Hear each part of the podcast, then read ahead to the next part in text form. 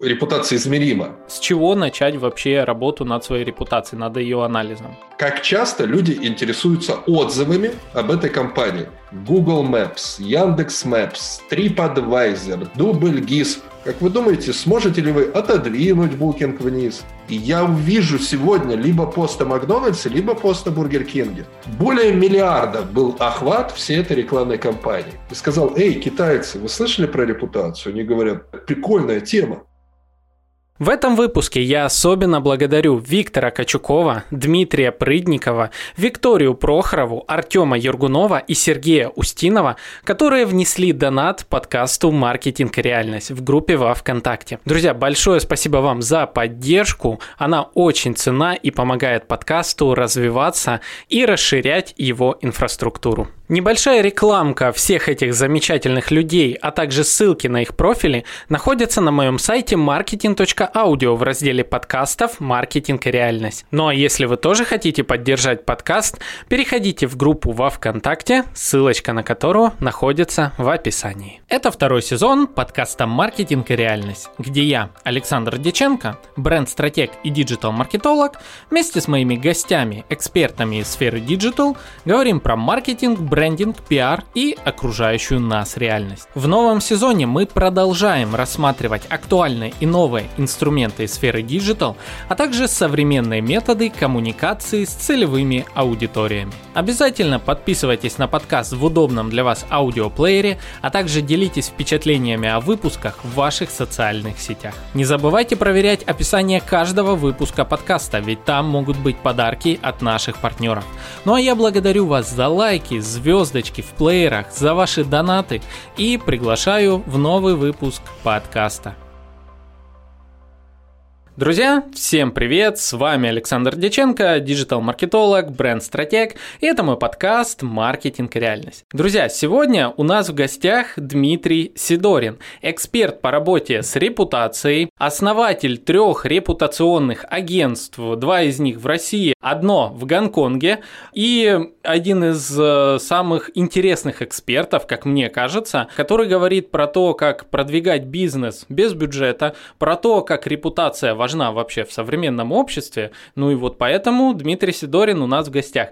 Дмитрий, привет, я очень рад тебя видеть и слышать в подкасте. Привет, взаимно буду рад рассказать э, самые крутые инсайты из современного мира репутации и маркетинга. Мне кажется, это очень-очень важно сейчас для всех нас. Так, ну, друзья, для начала небольшая ремарка. Последний раз Последний, так как до этого я неоднократно был даже на лекциях Дмитрия, я его встретил на лекции «Дело за малым» в Краснодаре. Та самая лекция, где Илон Маск выступал. Было очень интересно послушать, даже какие-то фишки я брал тогда для своего будущего развития, в том числе в подкастах. А, Дмитрий, ну давай для начала ты прям во всей красоте представься, расскажи о своем опыте, опыте агентств, чем вы сейчас занимаетесь, ну и занимались до этого. Да, постараюсь кратко. Сам я физик-математик, э, часто это говорю, горжусь этим. И в современном мире, когда люди думают, какую профессию выбрать, где учиться и так далее, это интересный сигнал, что я совсем не учился маркетингу. То есть я освоил эту специальность просто наживую, делая бизнес и обучаясь в интернете. Поэтому маркетинг и то, что вы слушаете подкасты про маркетинг, это та ниша, в которой нельзя получить фундаментальное хорошее образование. Этому можно научиться только методом вот проб и ошибок. Поэтому вот вам пример физика-математика, который стал маркетологом. Сейчас компания Сидорин Lab как самая большая большая из нашей группы, так скажем. Это агентство номер один в России по управлению репутацией. Согласно нескольким рейтингам, даже не одному, нескольким на протяжении нескольких лет мы удерживаем лидерство в России. А, Reputation House, международная компания, входит в пятерку мировых агентств по управлению репутацией. Это тоже исследование, которое вышло вот буквально полтора года назад. Ну, мы не так давно стартанули на международном рынке. Ну и еще а, все-таки управление репутацией не всегда в головах людей формируется как некая отдельная ниша. Нас часто причисляют к пиар-агентствам. И мы входим в пятерку пиар-агентств России, лучших тоже на протяжении нескольких лет. У нас уже больше 200 человек, огромный офис в Москве, целый этаж, больше тысячи квадратов. Заходите в гости, если вдруг слушаете нас из Москвы, с удовольствием подарим книги, кофейку нальем. Я сказал про текущую ситуацию. Лидеры в России, в пятерке э, в мире. Будущее мы двигаемся за границу, мы все понимаем, как устроено в рынке репутации у нас в СНГ. Мы двигаемся за границу уже на протяжении двух-трех лет. У нас уже приличная часть клиентов – это клиенты за пределами территории России. И ближайшие планы – попробовать стать командой номер один, номер два в мире а, именно по управлению репутацией. Ну и, соответственно, я думаю, сегодня я чуть-чуть больше раскрою, что же такое управление репутацией, потому что я говорю, что мы лидеры в каком-то рынке, а многие из вас, наверное, думают, а что это, блин, такое? В чем вы лидеры? Сегодня попробую немножко про это рассказать именно в прикладном ключе. Да, это очень будет интересно. Однако, знаешь, если в обычное время вот мы созвонились, говорили, наверное, с этого бы мы и начали. А, но так как сейчас у нас время мягко говоря, очень сложная, особенно в СНГ, то я бы хотел для начала начать с темы того, как ты вообще охарактеризуешь текущий рынок репутации России внутри и вовне в мире. Что, по-твоему, сейчас произошло, происходит в контексте последних событий? Ну, начну чуть-чуть издалека. Я начну вообще с такого важного, наверное, понимания для всех у кого бывает репутация. К кому применимо это понятие? Это давно уже устоявшаяся палитра, так скажем, э, тех объектов, у кого может быть репутация. Репутация бывает у людей, репутация бывает у компаний, Репутация бывает у конкретных продуктов, которые производит компания. Ну, например, Apple делает и планшеты, и телефоны. Телефоны отличные, планшеты не очень. Вот как пример. А репутация может быть у мероприятий, у событий. Есть репутация чемпионата мира по футболу, есть репутация Евровидения и так далее. Есть репутация территорий, есть репутация городов, стран. Это палитра у кого бывает репутация. Люди, компании, продукты, мероприятия, страны – может быть, есть что-то еще специфическое, но вот эта вот пятерка – это основные типы наших клиентов. Э, небольшая ремарка здесь, вопрос. Ты говоришь э, репутация товаров, продуктов, компаний, регионов. А чем это отличается от бренда, понятия бренд? Во-первых, я даже говорю не просто репутация, наверное, а диджитал репутация. Я не делаю соцопросов на улицах. Я репутацию измеряю как мнение чье-то о чем-то в интернете, по данным интернета. То есть это соцсети, это различные сайты с отзывами, типа Google карты, Booking.com, желтые страницы и вот это вот все. И в моей голове, когда я говорю онлайн-репутация, диджитал-репутация – это вот эти вот мнения, собранные и пересчитанные в какие-то интегральные общие показатели. Например, компанию такую-то обсудили в течение месяца 20 тысяч раз, из них 10% было негативных обсуждений, 5 позитивных, остальные нейтральные. Вот это в моей парадигме, вот это есть метрика репутации. Угу я уже сказал, э, что репутация измерима. Это совокупность мнений о чем-то. И тот вопрос, который ты задал, вот в текущей ситуации очень хорошо ты сформулировал. Репутация, она в глазах кого-то. То есть репутация может быть в глазах мужчин или в глазах женщин.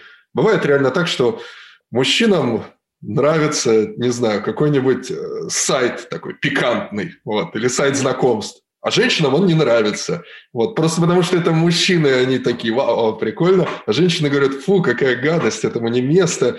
Вот, есть репутация в глазах определенных групп. И мужчина, женщина – это одно, а другое дело, когда репутация на географию, на территорию. Вот, например, репутация России в глазах россиян и репутация России в глазах Казахстана или в глазах Америки.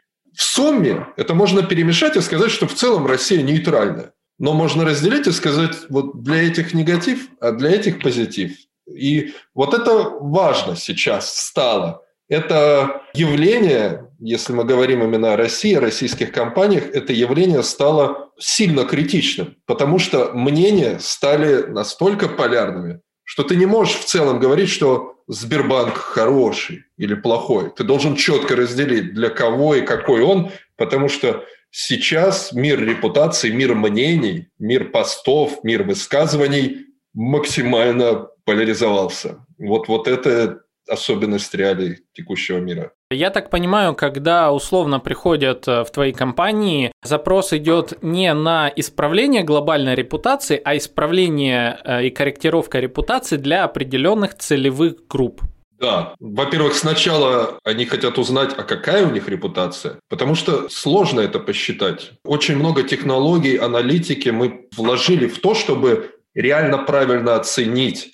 Вот если поставить какому-нибудь э, студенту задачу а можешь посчитать репутацию России? Он не сможет это сделать, потому что слишком большой объем данных.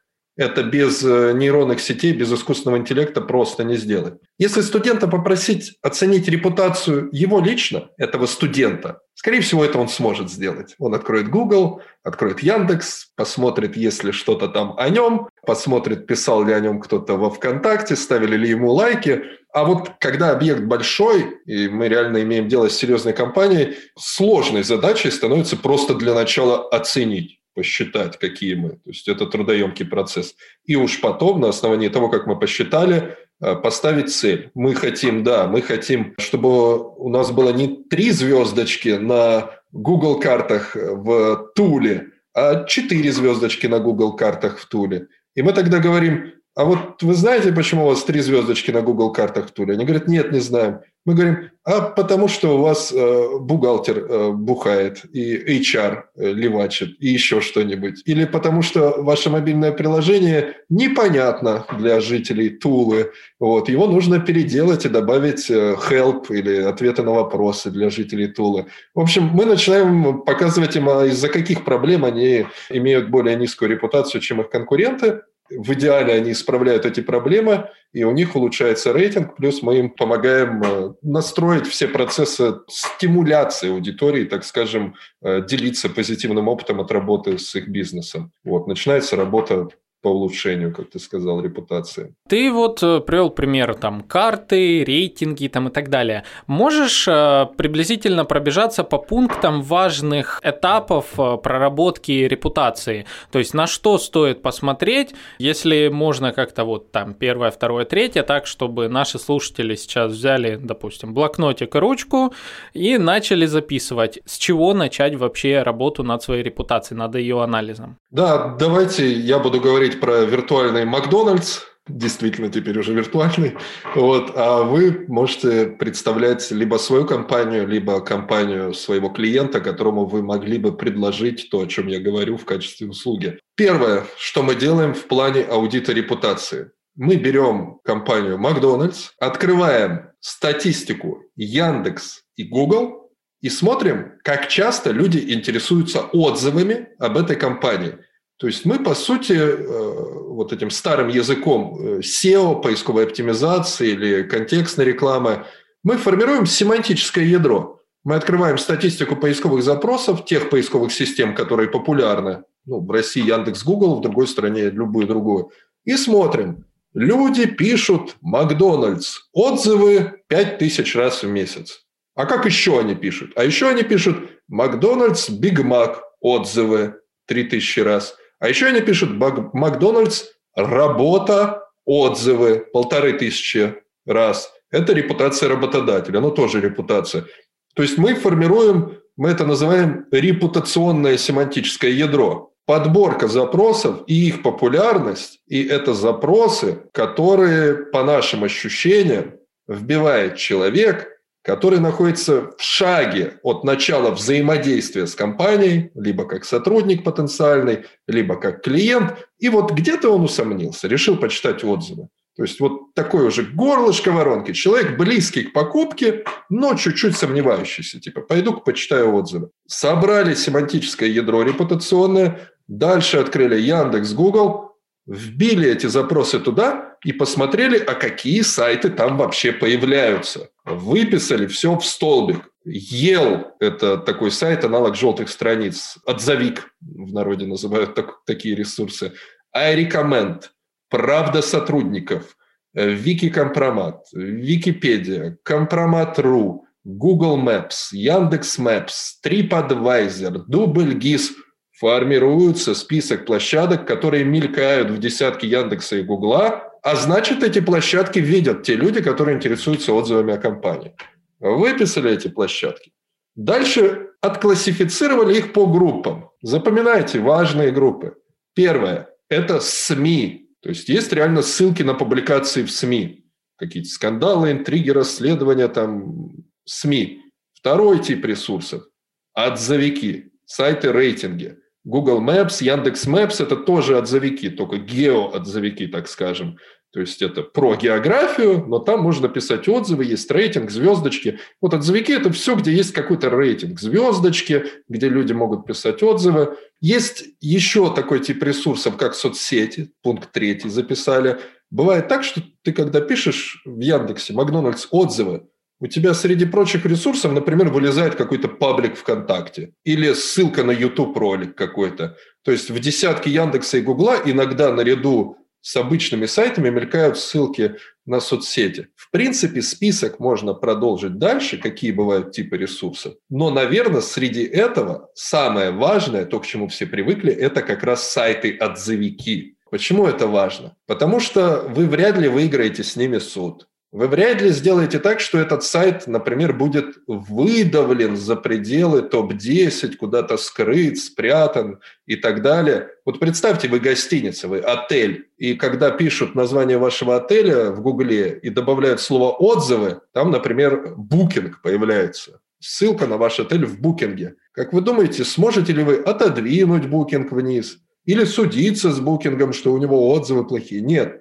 Вы будете жить в реалии того, что самым важным репутационным ресурсом для вас будет Booking, потому что он всегда первый или второй по всем запросам, связанным с репутацией вашего бизнеса. Вот и в глобальном смысле вот эти отзывики Yellow, iRecommend, отзывик.com – это такие мастодонты, с которыми надо научиться работать. И поэтому отзывики в репутации занимают отдельный пласт – надо знать, как они устроены, как там устроена модерация, действительно, можно ли оттуда удалить какой-то отзыв и много-много-много чего еще. И каждый отзывик – это как отдельный большой мир. Как Википедия, в которой надо разобраться, как Букинг, в котором надо разобраться, Кинопоиск, Яндекс Маркет и так далее. Это все суперплощадки, в которых надо разбираться отдельно. Это первый большой блок. Репутация в поисковике оценили, посчитали, расставили галочки, звездочки, получили картину. Второй блок репутации – это репутация в социальных сетях. Мы берем этот самый Макдональдс и с помощью системы мониторинга социальных медиа понимаем, как часто люди высказывались о Макдональдсе в Фейсбуке, Инстаграме, Телеграме, Твиттере,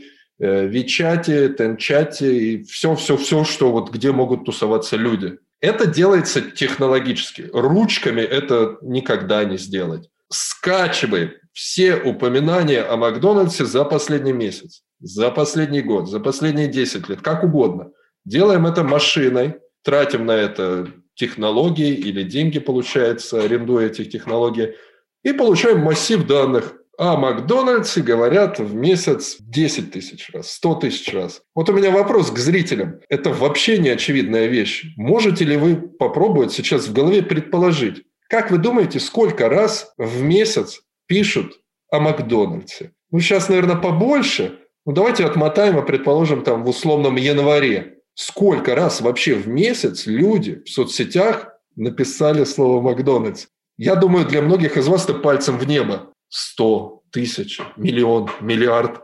Но это огромные цифры буквально. Да. Я даже представить не могу только в России или даже просто в Краснодарском или Москов...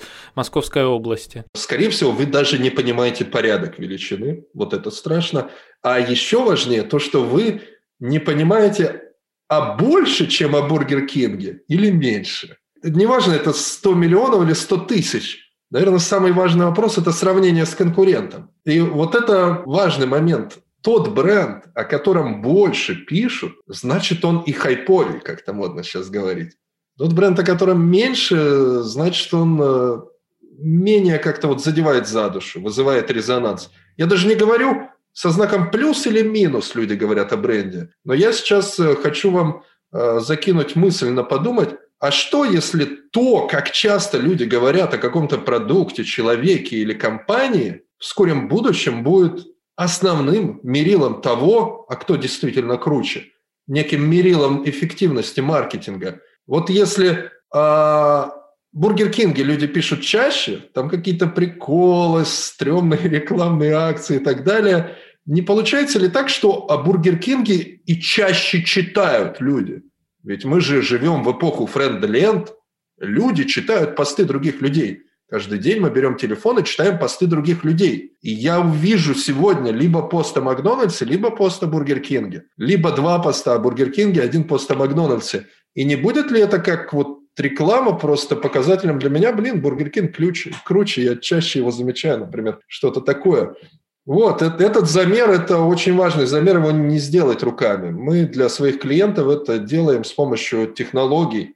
Эти технологии называются системы мониторинга социальных медиа. Ну, и обычно добавляют и СМИ. Я могу вслух их сейчас назвать. Их не очень много, если говорить о системах, которые анализируют кириллицу постсоветское пространство. Системы, которые работают на постсоветском пространстве, это Brand Analytics, Brand Analytics, USCAN, USCAN, медиалогия. Мы владеем системой IQ Buzz, Buzz как шум, IQ Buzz. И, возможно, стоит еще отметить парочку каких-нибудь э, чуть менее популярных, типа Semantic Force – Крибрум, но на самом деле их, скорее всего, нет десяти серьезных систем с более-менее большой выручкой, с количеством сотрудников, там более 30 хотя бы. Вот, получается так, что э, в СНГ их довольно мало таких систем, а если заглянуть в Штаты и Европу, там их тысячи. Огромный интерес и осознание того со стороны Запада, что то, что говорят люди в соцсетях, имеет значение. И почему-то такое пока скромное отношение к тому, да пусть они пишут там в соцсетях, да, это все фигня. То, что там блогер какой-то с миллионом подписчиков назвал мою гостиницу помойкой, мою, мою краснодарскую звездочку помойкой, это вообще ничего не играет значения. Наверное, никто не увидел. Это никак не скажется. Вот главное, что на букинге у меня 8 звездочек, вот это важно. Вот не факт.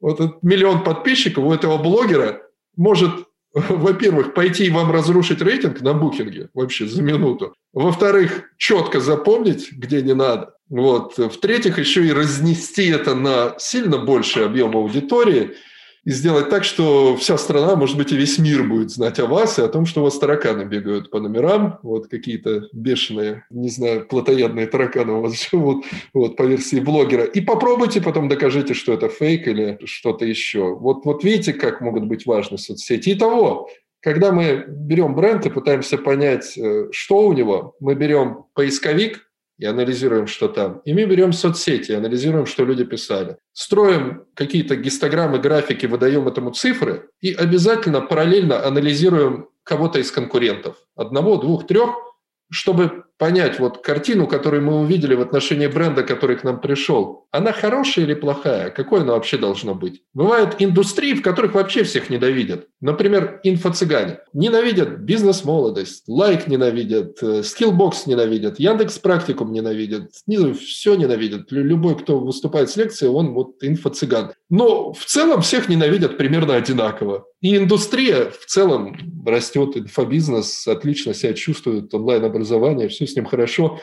Если какой-то инфобизнесмен вдруг открывает свой Инстаграм и видит, что ему пишут, ты инфо-цыган, ты ничего не добился, твои курсы ничего не стоят, возможно, это не так и плохо. Возможно, где-то есть еще более худший инфо-цыган. Вот, поэтому репутация – это всегда сравнение себя с кем-то. В принципе, фастфуд, он весь плохой. И Макдональдс плохой, и Бургер Кинг плохой. Это еда, как написано в интернете, вредно. Но они примерно одинаково плохие. Вот поэтому мы все равно идем и ну, сейчас уже не идем, раньше э, шли и покупали бургер, кушали. Да, классно, классно. Мне понравилось сравнение с инфо-цыганами, и действительно так похож рынок. А вот э, тут ты сказал интересную вещь чуть ранее на тему того, что может быть не так уж и плохо, что о вас вообще говорят. Может говорят плохое, но о вас говорят, да. а о ком-то другом вообще не говорят из конкурентов. Все же, если в эту тему углубиться, говорить что-то о бренде в больших количествах это лучше, чем ну, пускай бренд будет без негативных отзывов, без э, замечаний к нему со стороны аудитории. Я так понимаю, это тема черного пиара, или же вот каких-то таких моментов. Что ты вообще об этом думаешь? Это, ну, имеет место быть э, сейчас, и это некоторым брендам необходимо, или лучше все-таки давайте мы потихоньку, по чуть-чуть будем там где-то делать посевы, где-то о себе рассказывать, там работать с клиентами, пускай там она скажет 10 человек, хорошо, но нам не надо там 10 тысяч плохо. Все-таки компания, любой бизнес, это с одной стороны, можно сказать, капитализация. Вот я сталкиваюсь с человеком на улице, на мероприятии, он бизнесмен, и я сразу такой, какая у тебя выручка, не знаю, какие мультипликаторы, капитализация, раунды, прибыль и так далее.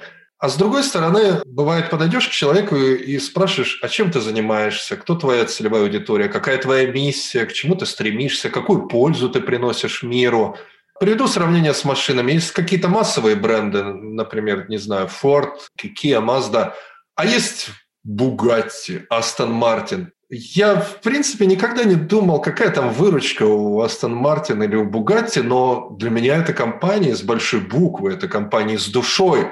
А когда я слышу Ford, то я сразу думаю, а какая выручка, какой объем продаж, сколько машин – вот это вот есть в каждом бизнесе. Есть часть душевная, энергетика компании, и она не связана с объемом продаж, с целевыми показателями. Это вот, вот что-то такое э, неизмеримое. А есть просто цифры. И когда мы говорим о репутации или о пиаре, о черном пиаре, мы э, говорим о его эффективности с двух вот этих парадигм. С одной стороны, пиар, он на службе у бизнеса как инструмент продаж, тоже как часть воронки. Кто-то может сказать, Дима, результатом пиара должны стать лиды, звонки. И всегда говорят, например, когда про вирусный маркетинг, как взрывные рекламные кампании, когда э, все вдруг начинают обсуждать кампанию, пересылать друг другу ролик, тут же появляется какой-то скептик и говорит, а как же эффективность? Где продажи, где деньги. Вот, это одна сторона медали. Но есть и вот душевность, узнаваемость и что-то другое. И вот черный пиар, он, как ни странно, именно с точки зрения грубо эффективности, часто играет в плюс. Ну, вот такой пиар на грани фола – Типа Альфа-банк взял себе на работу Моргенштерна. Я тут сказал бы, это гениально, как по мне. Я тоже как математик говорю, кайф, столько, не знаю, выданных карт, там, э, столько обсуждений, по количеству цитирования Альфа-банк просто влетел до небес практически бесплатно. Да и чего далеко ходить? Вот вспомнить дело за малым, история с Илоном Маском. Мы же все это мониторили, анализировали. Поверь, рекламная кампания была спорная. Ну, столько вопросов могло быть и к губернатору, и к организаторам. Какого черта? Вы еще на колени перед ним станьте. Зачем вы позвали буржуина? У нас полно хороших наших предпринимателей. Да кто вы такие, чтобы вообще звать Илона? Куча хейта было. Люди писали много дичи в плане того, вы идиоты. А с другой стороны, более миллиарда был охват всей этой рекламной кампании. А стоимость ее была мизерная. Люди писали, вы что, госденьги потратили на это? Да ни копейки там госденег не было потрачено. Да и вообще там не надо было сильно много тратить. Повесить этот билборд, это просто мы все могли скинуться по приколу и повесить этот билборд. Не нужны нам госденьги. А эффект какой был в цифрах. Вот. И история с Альфа-банком и Моргенштерном, она вот тоже, там много негатива, но при этом показатели эффективности крутые. Но если читаешь комментарии людей в соцсетях про всю эту историю, были люди, которые пишут, блин, ребята, мне не нравится эта ваша идея, я вас уважал, мне там 50 лет, я не в курсе, кто такой Моргенштерн, но я послушал пару его песен и вот эти мат, грубые слова. Извините, мне с вами не по пути. И этот 50-летний дядька, владелец нескольких компаний с расчетными счетами в Альфа-банке на миллиарды, ну, не рублей, ну, не долларов, ну, рублей пусть. И как вы думаете, сотни тысяч выданных карт для молодежи, не очень богатой, но все же выданные 200 тысяч карт – Уравновесит ли потерю одного крупного корпоративного клиента на несколько миллиардов рублей или долларов? А может быть и нет.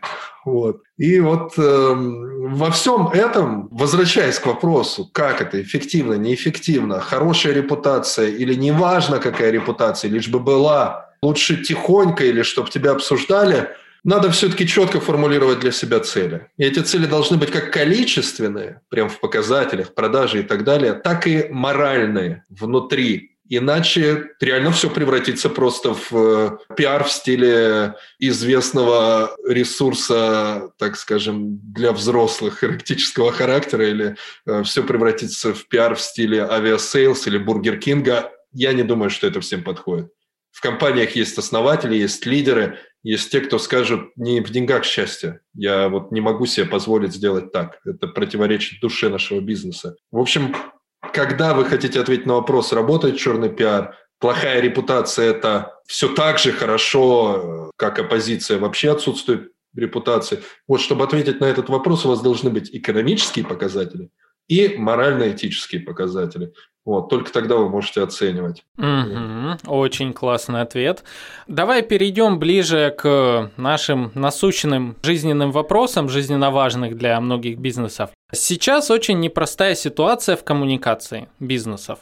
А, с одной стороны, ты пытаешься что-то сказать. Не только бизнесов, обычных людей. Да, вот. и обычных людей э, более того. Ты пытаешься что-то сказать, ты получаешь хейт. Ты ничего не говоришь, ты получаешь хейт. Ты пытаешься, не знаю, как-то быть нейтральным, э, там, не знаю, как аполитичным или пытаешься продолжать свое дело, ты все равно можешь получить хейт. Я не исключение, тоже ко мне прилетали запросы, а почему не комментируешь и так далее. Что бы ты сейчас, вот э, какой совет, возможно, рекомендацию дал для, ну, давай начнем для начала с блогеров, а вторым вопросом будет для бизнеса в плане коммуникации. И пока давай ограничимся, чтобы мы сейчас не уходили в дебри, ограничимся Россией. Договорились.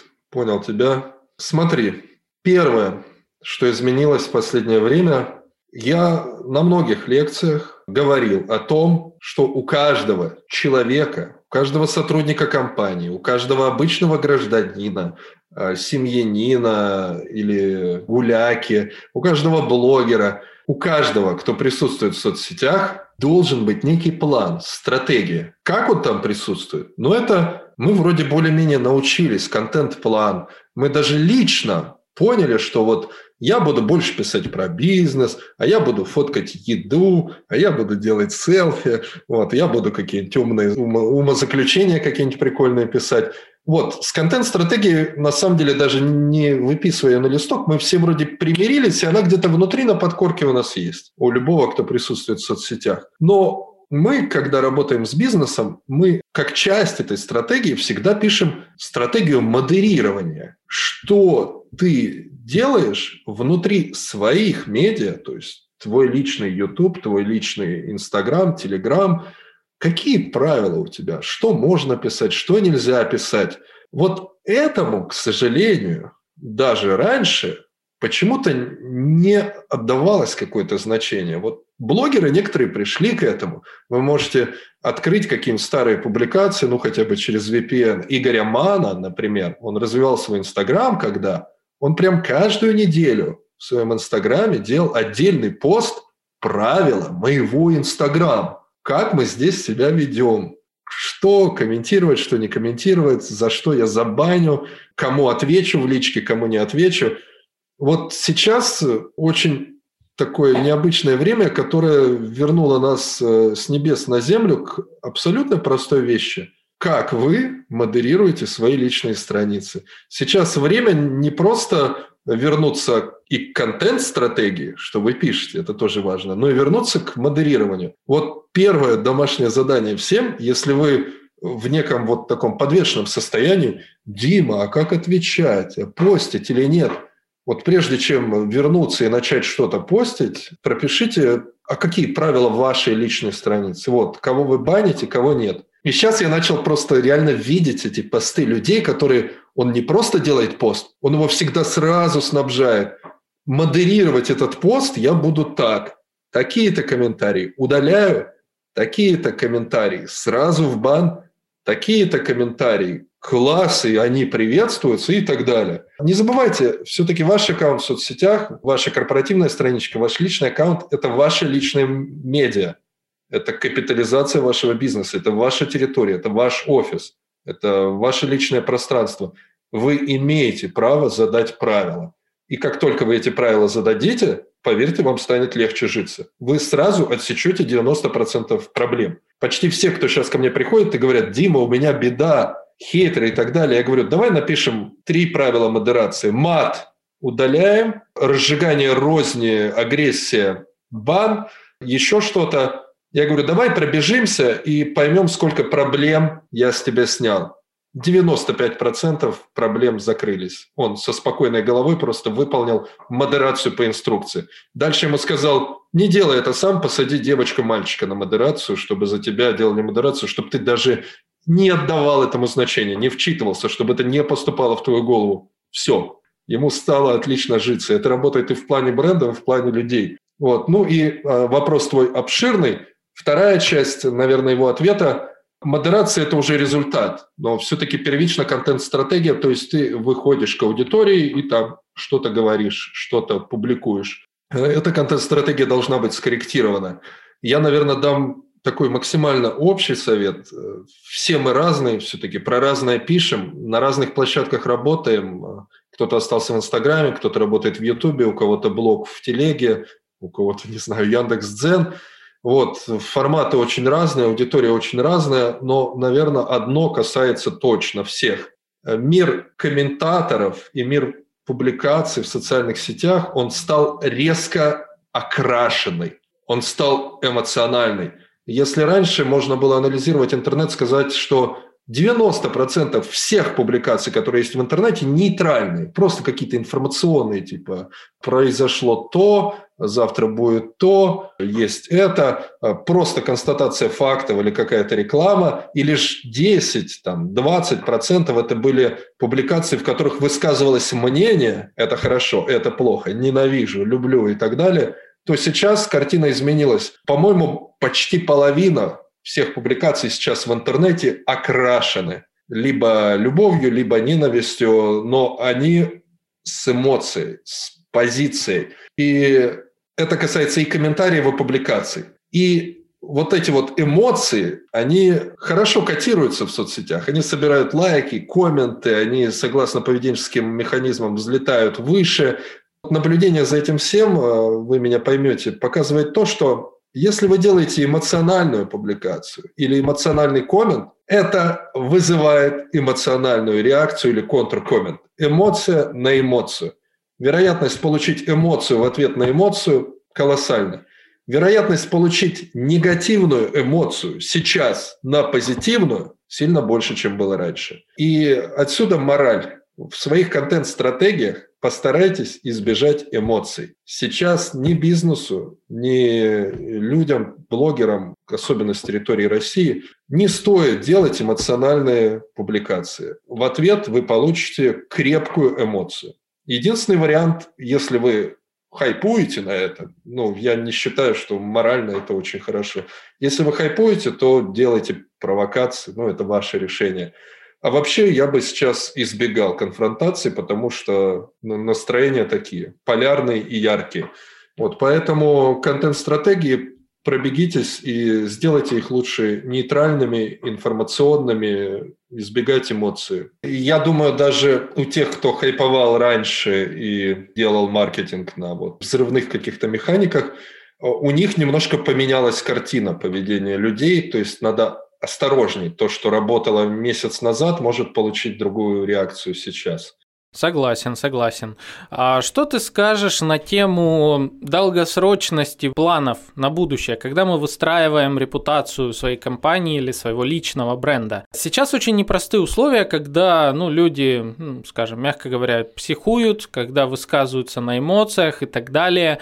А я, допустим, для себя давно определил, что я планирую э, работать э, на рынке в своей вот, в сфере маркетинга, в сфере развития подкаста, подкаста многие годы вперед еще. И я не могу себе позволить быть э, неосмотрительным в том, где выражать эмоции, как выражать и там что-то говорить, что-то не говорить. А я, более того, недавно 4 выпуска подкаста по часу в стол закинул просто потому, что у меня была куча эмоций, я это все наговорил, а потом я это все монтажу и понимаю, что ну блин, а зачем? Это сейчас не нужно, от меня не этого ждут, от меня там другого ждут и так далее. Я это удалил, даже не заливал, вот. Э, эмоции как бы выплеснул, но продолжил делать то, что делаю. Вот твое мнение, правила, скажем так, создания хорошей репутации на года вперед. Чего точно не стоит, возможно, делать, и есть ли у тебя личные твои какие-то правила, которых ты придерживаешься? Я, наверное, не то, что нельзя делать, я скажу наверное, то, на чем бы я сфокусировался сейчас. А, с соцсетями сейчас непонятно. Где мы будем, в какой соцсети, э, что, что останется, что уйдет, что уйдет, а потом вернется. Нестабильная история. Но я точно вам скажу, что поисковик никуда не денется. Вот. И в России остаются Яндекс, Google – на международной арене остается Google. С поисковиками чуть проще, чем с соцсетями. Их, обратите внимание, их не появлялось новых довольно давно. Google уже больше 20 лет, Яндексу уже 25, э, считайте. Э, ну, в общем, э, с поисковиками все понятно. И я вначале говорил, что репутация есть в соцсетях и репутация есть в поисковиках. Вот сейчас бы я уделил время тому, чтобы сформировать свою репутацию в поисковых системах, потому что, скорее всего, с ней ничего не случится. Она была, есть и будет у вас, вас будут гуглить. Более того, репутация в поисковых системах сейчас, скорее всего, стала более важной если вы будете ориентировать свои продукты, услуги на какие-то западные рынки с российской фамилией, например, ну, вас будут гуглить, кто, кто вы, что вы за человек и так далее. Да и раньше гуглили. На работу вас будут брать и будут гуглить, контракт с вами будут подписывать, будут гуглить, инвестировать вас будут, будут гуглить. Вот. А соцсети могут э, расколоться, и, например, все, что вы делаете во ВКонтакте в России, может не иметь значения в Гонконге, потому что там WeChat и LinkedIn – вот, и вы будете фокусироваться на формировании своего комьюнити и репутации в той соцсети, которая не будет актуальна, например, для тех, на кого вам действительно надо будет ее сформировать. В общем, я бы, наверное, сейчас э, задумался над темой, что если я ну, да, давай я в твой адрес скажу, что если я открою там Яндекс, Google и напишу твою фамилию, имя, там, напишу фамилию, имя, слово подкаст, э, там еще что-то. Какие сайты я увижу? Есть ли статьи с твоим участием? Есть ли интервью, которые брали у тебя? Есть ли там в энциклопедии информация о тебе какой-то? Есть ли у тебя личный сайт? Вот, увижу ли я что-то? Чаще всего, когда мы об этом не думаем, там ничего, либо однофамильцы, ну, такая тишина – вот давайте тишину заменим на что-нибудь интересное. К каждому вот сейчас слушателю нашему я даю домашнее задание, особенно если вдруг у вас проблемы, не знаю, с работой, и вы в шоке, блин, чем занять себя в это свободное время. Напишите, кто вы, вот как резюме, как э, послужной список свой, как статью для Википедии. Напишите, кто вы. Найдите штук 30 э, энциклопедий, их реально много, не только Википедия, есть много энциклопедий. Возьмите свои лучшие фотки и сами о себе создайте статью. Что вы за человек, где вы учились, кто ваши родители, как вы относитесь к спорту, к не знаю, каким-то важным явлениям, создайте биографическую информацию о себе, залейте ее на эти ресурсы и увидите через неделю, что вы стали гуглиться. То есть, когда вы знакомитесь с кем-то, когда вы пересылаете кому-то информацию о себе, вы можете четко сказать, ты можешь погуглить меня, и вы спокойно, что вы круто гуглитесь. Некоторые, кто нас сегодня слушают, погуглят себя и поймут, что они уже плохо гуглятся. Уже написано «мошенник», «шарлатан», «сволочь». Вот это уже, это уже похуже. Это значит, репутация у вас уже есть, и она, к сожалению, плохая. Исправлять плохую репутацию можно примерно такими же методами, создать альтернативную репутацию и попытаться как-то вот разбавить негативные публикации хорошими, но уже сложнее, вы уже отстающие, проигрывающие. Привет-привет! На связи Настя, информационный голос подкаста «Маркетинг и реальность». Нужен пиар вашего бренда, хорошая SEO-индексация по ключевым словам, выход на аудиторию предпринимателей и работников сферы Digital, интеграция в подкаст «Маркетинг и реальность» – это то, что вы искали. Более 10 тысяч уникальных прослушиваний в месяц, широкая инфраструктура вещания подкаста, куча внешних ссылок на ваши ресурсы в описании выпусков и возможность в полной мере рассказать о вашей пользе для целевой аудитории. Все это и даже больше вы получите от сотрудничества с нашим подкастом. Форматов много. Короткие рекламные вставки, участие в качестве гостя, долгосрочное спонсорство и создание совместных спецпроектов. Цены и подробности ищите в медиаките подкаста по ссылочке в описании или пишите на почту prsobaka.marketing.audio. Хи-хи! Вот, и что точно не стоит делать вот прямо сейчас? Я не знаю, стоит ли афишировать Дашу, дату, когда мы записываем подкаст, но э, сейчас... Да, пожалуйста, да. друзья, мы записываем подкаст 15 марта. Ровно сегодня два года подкасту «Маркетинг и реальность». О. Все поздравления принимаются в виде донатов в группе во ВКонтакте. И в виде репоста этой записи с призывом другим послушать. Послушать обязательно. Вот, 15 марта – время, когда еще ничего вообще не понятно, все меняется. И вот в такое время я говорю, не принимайте решений на год, на два вперед.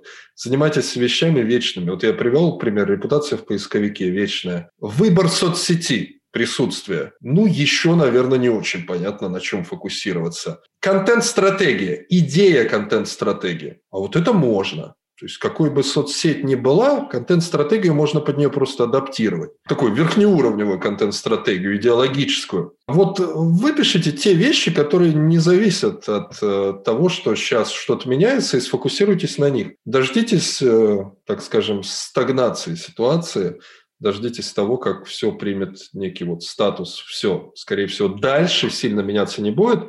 И потом э, вот эти вот общие решения уже приземлить на конкретные медиа. То есть вы сегодня подумали над контент-стратегией, идеей, я буду писать про это, разбавлять это этим, развлекать третьим, а там послезавтра вы поняли, что все это вы должны будете применить э, к Яндекс.Дзену, например, или к Тенчату, или Mm-hmm. Вот, то есть разделите решения на те, которые не зависят от времени, что будет происходить, и займитесь принятием этих решений, и оставьте в покое те решения, которые реально завтра могут потерять актуальность, вот, иначе у вас такая лихорадка, вот этот нервяк, вы будете прыгать из стороны в сторону и э, расстраиваться от того, что все, что сделали вчера, можно сжечь.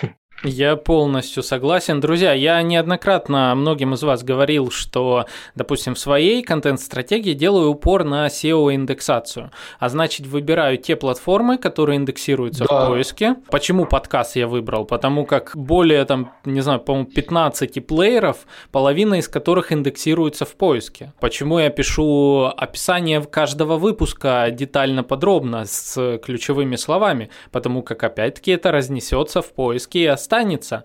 И мне всегда было странно, когда люди все усилия, допустим, вкладывали только в какой-нибудь ТикТок, который абсолютно не индексируется, который замкнут внутри себя, который не дает тебе создание той единицы контента, которая будет работать на тебя через год. А это очень, как по мне, важная часть. А вот, Дмитрий, а давай напоследок еще есть у меня вопрос касательно, если более-менее мы с тобой разобрали разобрались э, с внутренним рынком, а, то на внешней стороне, на внешнем рынке сейчас очень э, грустно, э, я бы так сказал, с точки зрения репутации всей страны и даже жителей России, потому как уже доходят до меня куча информации на тему того, что, ну, просто услышав то, что вот ты из России, просто услышав то, что ты ведешь бизнес из России или основатель российский, происходят всякие проблемы.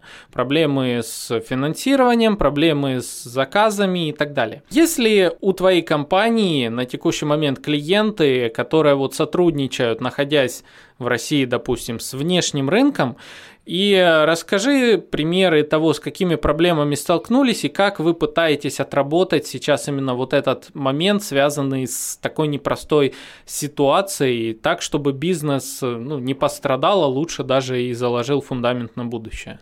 Понял тебя. Тут, на самом деле, я могу даже не про клиентов рассказывать. Мы сами работаем на иностранных рынках.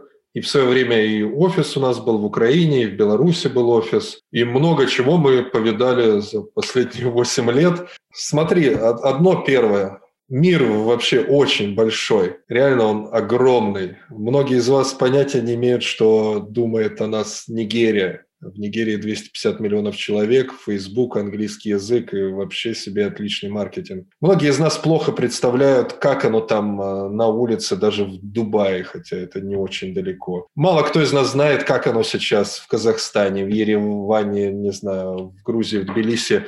Точно вам скажу, мир слишком большой, чтобы сказать некое вот такое однозначное клише. Вас ненавидят, у вас нет шансов. Это так же, как раньше говорили, ВКонтакте – это социальная сеть школьников. А ВКонтакте говорил, ребята, у нас пенсионеров больше, чем в любой другой социальной сети в России. Просто ВКонтакте был большой, там много было людей. Ну, также я скажу, что бы вы сейчас не слышали, не наблюдали, с чем бы не сталкивались, какие бы даже аналитические исследования не читали, я вам точно скажу, мир настолько большой, если у вас есть задача найти рынок, в котором вам будет комфортно и общаться с инвесторами и с потенциальными клиентами, то вы этот рынок найдете в течение там, двух-трех часов просто брейншторма и перебора. И поверьте, этот рынок будет больше, чем Россия. Вам хватит. И э, если сузить, я-то уже сам ищу и анализирую там Европа, Штаты, Гонконг, Азия, э, Дубай, Африка, я вам точно скажу, в Азии ничего страшного, можно работать, можно привлекать инвестиции, можно продавать. Африка э, то же самое. Европа, да, сложнее, но я не скажу, что абсолютно нет. Можно найти варианты работы и там. Вот в свое время мы же занимаемся репутацией. И мы, когда начали работать на рынке Штатов, американцы еще лет пять назад нам говорили, ребята, вы что, думаете, что американская компания отдаст бюджет на управление репутацией русским, да вы сумасшедшие. Мне было обидно, но я хотел работать на штатовском рынке. Что я придумал? Я взял китайские крупнейшие компании, которые работают на штатовском рынке. И сказал, эй, китайцы, вы слышали про репутацию? Они говорят, прикольная тема. Дима, займись нашей репутацией. Я говорю, а вы знаете, что у вас есть репутация на территории штатов? Я бы мог формировать ваш бизнес, репутацию вашего бизнеса на территории штата. Они говорят, да, да, круто, на бабки делай. Получилось так, что мой заказчик китайцы, работаю я на штатовском рынке. То есть я реализовал свою задачу, я работаю и делаю маркетинг на штатовском рынке. Но заказчик мой китайская компания. И может быть так вы думаете, что вот в этой стране там токсично смотрят на вас, потому что вы бизнес из России. А может быть, там уже давно есть а, российские ребята, на самом деле, как владельцы бизнеса. А может быть, прямо сейчас туда пойдут российские компании, и они у вас закажут услугу, как у, у российского паренька, и вы вместе токсичные, но один токсичный заказал у другого токсичного услугу, и они погнали дальше. Вот сейчас же в Дубае перебралось в Эмираты много российских компаний. Да вполне легко они закажут услугу у э, российской команды. То, то же самое и в странах СНГ во многих. То есть тут э, главное, наверное, то, что мир большой, очень большой объем. И не может быть так, чтобы нас ненавидели прям везде. Поэтому не, не теряйте оптимизма. Ищите, просто ищите, перебирайте и найдете. Классно. Друзья, полностью поддерживаю это мнение. Допустим, мой подкаст слушают по всему миру. Понятно, большая часть это Россия. На втором месте раньше была Украина, но сейчас чуть меньше. На второе место вышла Грузия. И привет всем, кто переехал, видать, в Грузию в последнее время. Камарджоба, да? Скорее всего, я не смотрел города, но вот прям смотрю, поднялась. Ну, я понимаю, в связи с чем. А вот, также нас слушают и в Америке, и в Китае, и в Японии, и вообще по всему миру, в принципе. Видны эти самые слушатели, поэтому привет всему миру. А, друзья, давайте вместе сотрудничать, э, давайте вместе создавать крутые проекты. Я не перестаю об этом говорить. Я очень ценю момент интеграции разных менталитетов, когда собираются в один brainstorm, когда а, люди предлагают что-то, что, ну, допустим, мне с моим менталитетом было бы вообще непонятно, что это существует. Но в результате получается что-то очень крутое. Дмитрий, большое тебе спасибо. Обязательно ссылочки ссылочки на, конечно же, Sidorin Lab будут в описании, на Дмитрия будут в описании. А, кстати, скажи напоследок, эм, где сейчас основную коммуникацию будешь вести? Это продолжится все-таки какое-то время в Инстаграме или уже есть план по переезду? Ну, я в Инстаграме дал отмашку, что у меня есть ВКонтакте, давно есть аккаунт ВКонтакте, самый старый аккаунт ВКонтакте. Я тебе больше скажу, мой бизнес появился раньше, чем появился Инстаграм. Поэтому я сначала был ВКонтакте всегда. Вот, ВКонтакте есть. Э, я последнее время, ну, последние лет 5-6 практически не писал туда. Сейчас буду писать активнее ВКонтакте точно. Но, скорее всего, я, я сохраню варианты заглядывать э, в другие соцсети, просто в том числе потому, что я работаю на других рынках, и я и в LinkedIn должен заглядывать, и то, то что мы переживаем сейчас с Инстаграмом и Фейсбуком, э, когда-то давно это коснулось LinkedIn, а он очень, очень нужен на Западе. Вот. Поэтому пока ничего такого прям революционного я не заявляю про свои соцсети. Остаюсь везде по чуть-чуть. Акцент э, чуть-чуть э, приподниму на ВКонтакте потому что он был забыт вообще. А ты, кстати, упомянул Тенчат, и, друзья, если вы вдруг не знаете, что такое Тенчат, обязательно э, слушайте один из прошлых выпусков. В гостях у нас был основатель соцсети Тенчат, и там сейчас набираются просто колоссальные охваты. Мои посты набирают там 70-120 тысяч просмотров, я в шоке, честно. Очень хорошая соцсеть, и чуть позже я обязательно расскажу тоже, как работают ее алгоритмы и как действительно набирать такие такие охваты. Уже нашел один лайфхак. А вот, э, Дмитрий, напоследок, какой ключевой совет на 22 год нашим слушателям? Я даже не на 22 год, я вот прямо на сейчас, на 14 марта, некая мысль, которую я для себя принял. У, у нас у всех есть, у каждого какая-то миссия. Вот мне еще нравится такое слово «ремесло». Помните, по-моему, Макс Корж говорил, я просто делаю своему зло. А вот э, я не люблю ни паниковать, ни рефлексировать, ни кричать, ни там истерики, еще что-то.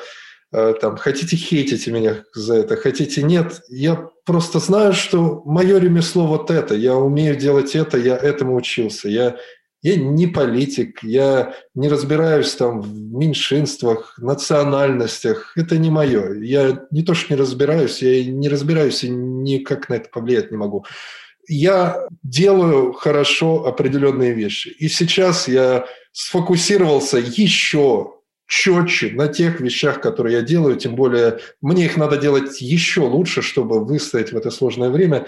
И вам мой совет, чтобы вот как-то быть эффективнее, вспомните, что и зачем и для чего вы в этом мире, в бизнесе, в соцсетях, и делайте свое музло. Вот. Поверьте, это самое эффективное сейчас. Делать то, что вы умеете, продолжать совершенствоваться в этом. И постараться меньше рефлексировать, эмоционировать вокруг. Вот. Делайте своему зло. Вот такой, наверное, совет всем. Полностью, полностью поддерживаю. Друзья, я точно так же продолжаю делать и свое дело. И еще раз, сегодня 15 марта, можете поздравить подкаст репостом, можете поздравить подкаст за его двухлетие донатом в группе во ВКонтакте. Это очень помогает его развитию, развитию инфраструктуры и масштабированию, соответственно.